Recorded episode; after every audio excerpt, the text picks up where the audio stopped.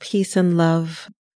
I'm switching up the schedule for this week's episode because I feel very much like there's an opportunity here to have a type of discussion that you may be open to that maybe you weren't open to before. I also just feel the need to check in. So much of podcasting can feel like talking at somebody. I really try to work on that because your feedback through the various mediums help me to remember that I'm not talking at this microphone or at this computer, but I'm talking to you.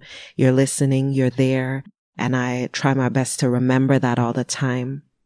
And instances like these in, in the middle of this, what are we at? March 15th of 2020 with coronavirus in the mix there's an opportunity here to really talk to each other even more so than maybe any other episode. So that's what I want to do.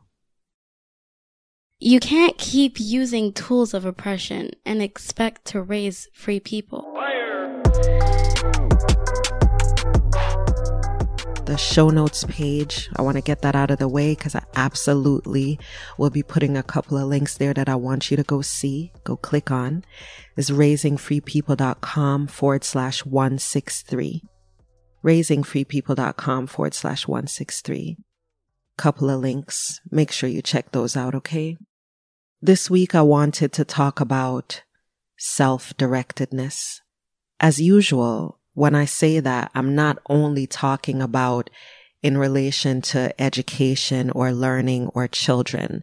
I'm talking about all of the ways that we embody, embrace, or ignore personal leadership and the consequences of that and the opportunities within that to pivot towards something different. So this episode is not actually a focus on coronavirus. It's a focus on personal leadership and the opportunity for us to pivot in a direction that is away from panic and over towards self-directed practices. Because times like these, this is where we can get super schoolish and just react to the things around us tossing healthy personal leadership aside. And we don't have to be that. We don't have to be a collection of reactions to what is happening around us. As we raise free people, here is a time, an opportunity to remember that we, you and I, as the adults are included in that. And for the young folks listening, that you are also in a position here to take a bigger step up in your personal leadership and to speak to the adults around you about what is not okay for you. Hopefully you can do that and to really start to embody what it means to lead yourself in the middle of a time when everyone is trying to tell you what your leadership of yourself should look like. What I see this as, in addition to many things, right? This thing is layered, but part of what I see this as is an opportunity for us to raise up out of what we're used to doing and I think that the practice of unschooling, the practices inside of that can be really helpful. So what I'm speaking to is what we can do for each other.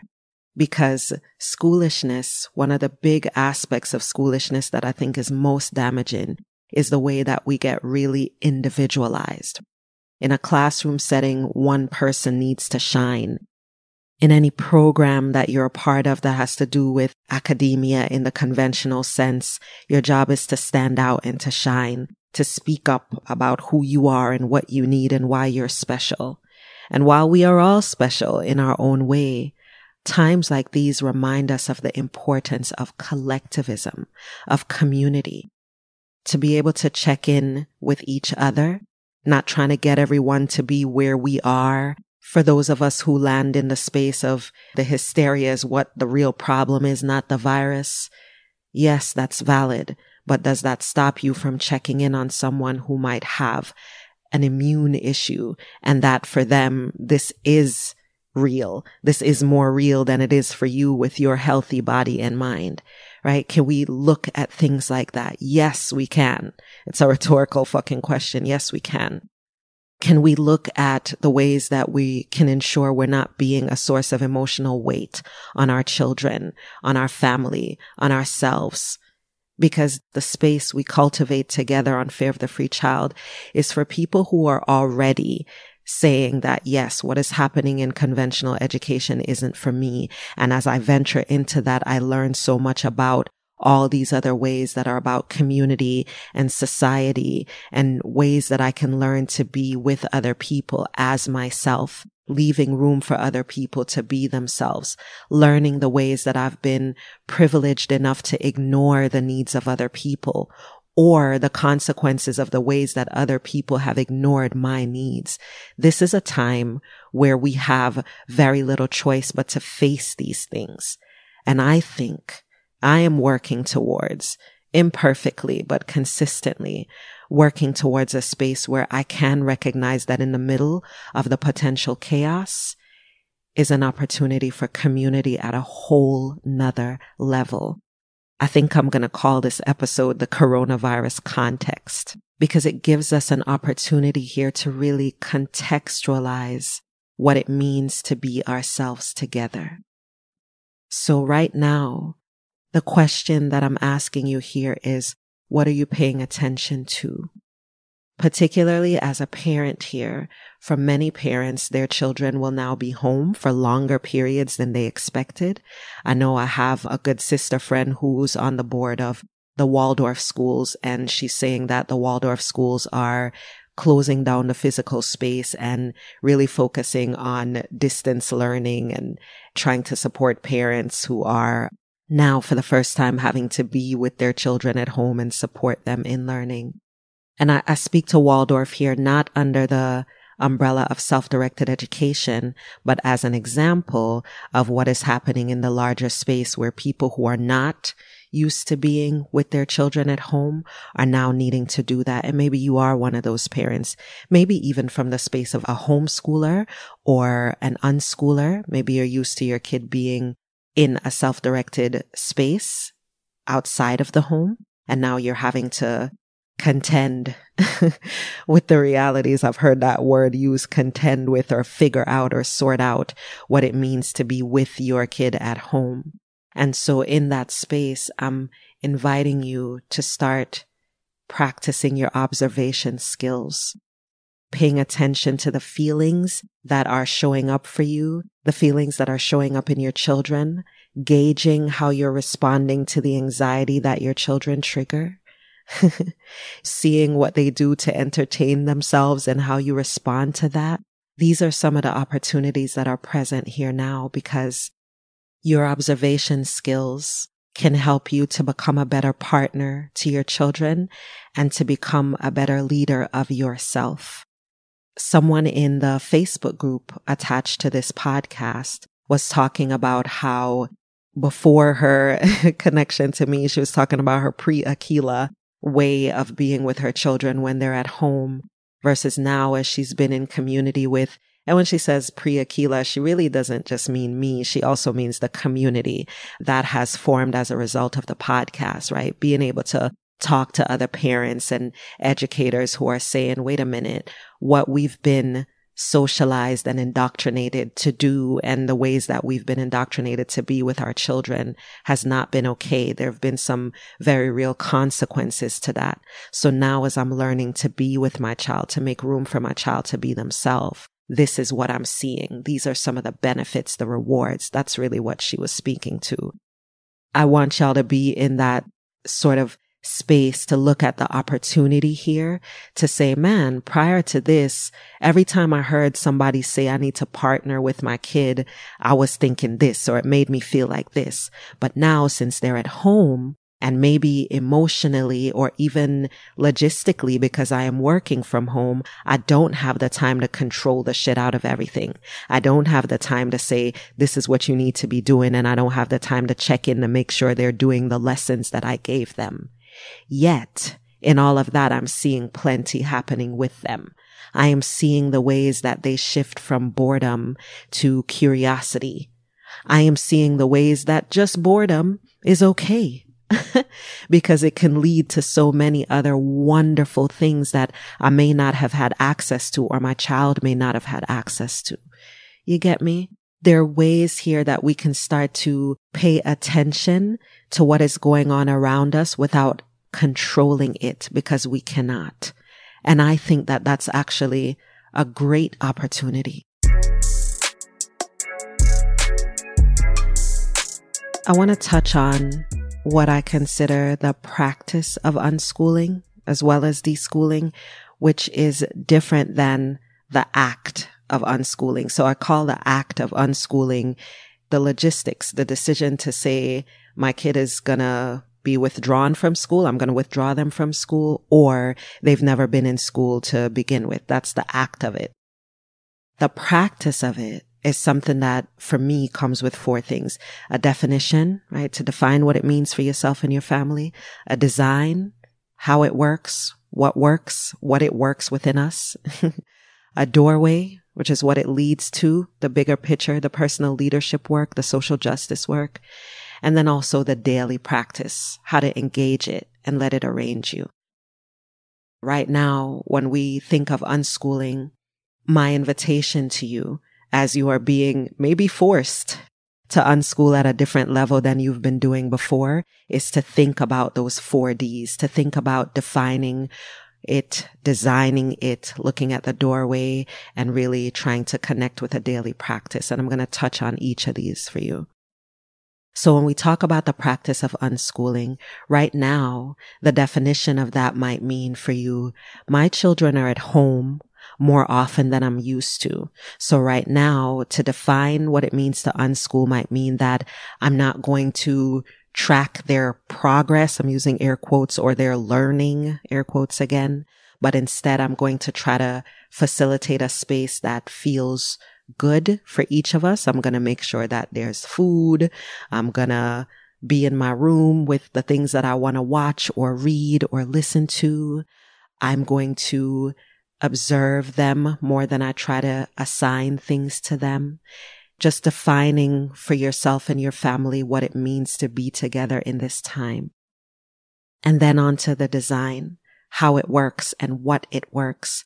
So if we are here together and I'm making these conscious decisions to not assign and to observe and all of these things, how does that work? You know, what is that working within me or my kids? What triggers are coming up? What am I recognizing about the anxiety that I feel and how is that anxiety expressed? For some of us, our anxiety is expressed as anger and it's important to recognize that. For some of us, our anxiety shows up in physical pain in our bodies. What does it mean to be with that? What can I start doing? Can I look at a, a yoga video on YouTube or can I check in with a, a friend of mine that's always posting some stretches that I appreciate? Or can I get back to drinking a little bit more water because I realize that when I do that each day, I feel a little bit better. I feel a little less foggy. Or is there a particular snack that I love that I'm going to make sure that I have here because it makes me feel good to nosh on this thing? Whatever it is for you. We tend to go sometimes in these moments to this health guru type thing to tell everybody that yes, you know, right now we need to be taking care of our immune systems, which is true. For me, that might mean that I'm not taking in starch. That's a reality for me. But I also know that for someone else, it might mean that they are going to be taking in starch because french fries make them happy, right? So when we talk about the design of it and how to check in with ourselves and each other, am I judging someone else for what they're doing right now to take care of themselves when really what I should be doing is taking care of myself or supporting the children in my life or my partner and, or whoever in what it means means to take care of themselves. This is what I mean by the design of unschooling because it is deschooling from the idea that the more I can control someone else with my idea of what is right and good, the better things will be. It's to shift away from that. And then the next thing is the doorway. As I'm tinkering in this space or maybe deepening my practice in this space, what is it leading me to? What am I recognizing? What am I wanting to tap into a little bit more? Maybe it feels really good to see my kid happy for two, three days in a row because I'm not forcing them to do something. What does that mean for me going forward? Maybe I'm not sure, but I just want to be with that and I want to write it down or record it on my phone so I can come back to it another day when I have a little more time and a little more mental space. What are the doorways that you now find yourself standing in or walking through as a result of how things are shifting or have shifted right now?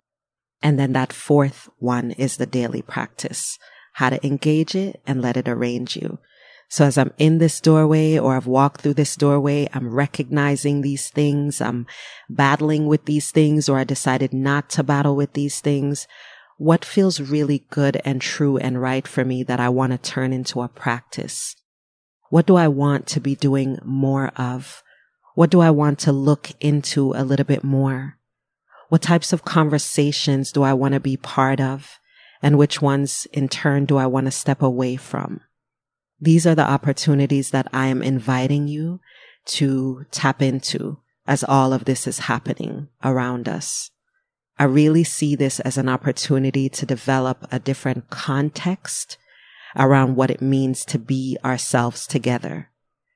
Boundaries are going to be tested and assessed and defined and redefined quite a bit as we reimagine and reconfigure what it means to be around each other as ourselves. Let that arrange you. Don't run from it. Taking space for yourself is not the same as running away from something, by the way. Be with what that might mean for you. What does it mean now that my house is full of people every day and I don't like that shit? It doesn't feel good. Yet I want us to all feel good. So what does that mean in terms of my daily practice? What can I do differently? What can I do more? What can I do less? These are the things, these are the opportunities that are sitting here inside of this feeling of chaos. And I wanted to offer you the space, the permission, as many of you have told me these conversations offer you, the permission, the space to be with this and to say, yeah, in the middle of all of these feelings are also these opportunities. And I don't have to be in a space where I'm just reacting to everything around me after I go to the grocery store, after I have that conversation with my mama about why I will or won't do this. How can I be available for myself and the people that I love more or less if that's what this is calling for. Who feels like a resource and who feels like something I should walk away from? What am I listening to? As you're listening to me, does this feel good? If it doesn't, stop listening and move on to something else. What books are sitting in the back of a drawer that I could be taking out right now to really get into because that feels good for me? What am I learning from observing my kid just be happy in a moment or observing them be bored and saying, yeah, I'm not sure what you can do, but I'm really curious about it. Let me know what happens. I'm going to check in with you a little later. Those little things that can help us develop another practice in this time.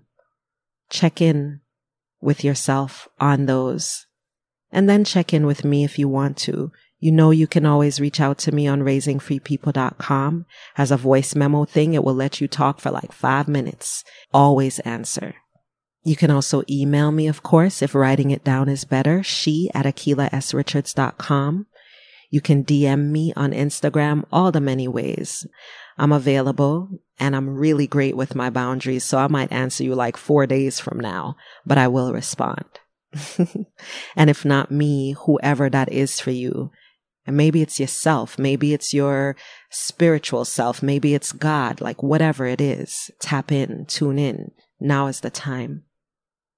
One person that has constantly felt like a source of guidance for me is Adrienne Maree Brown. She's one of the ones that feel like sacred space for me. But I am going to share here something that she wrote back on the 14th. So this was just yesterday.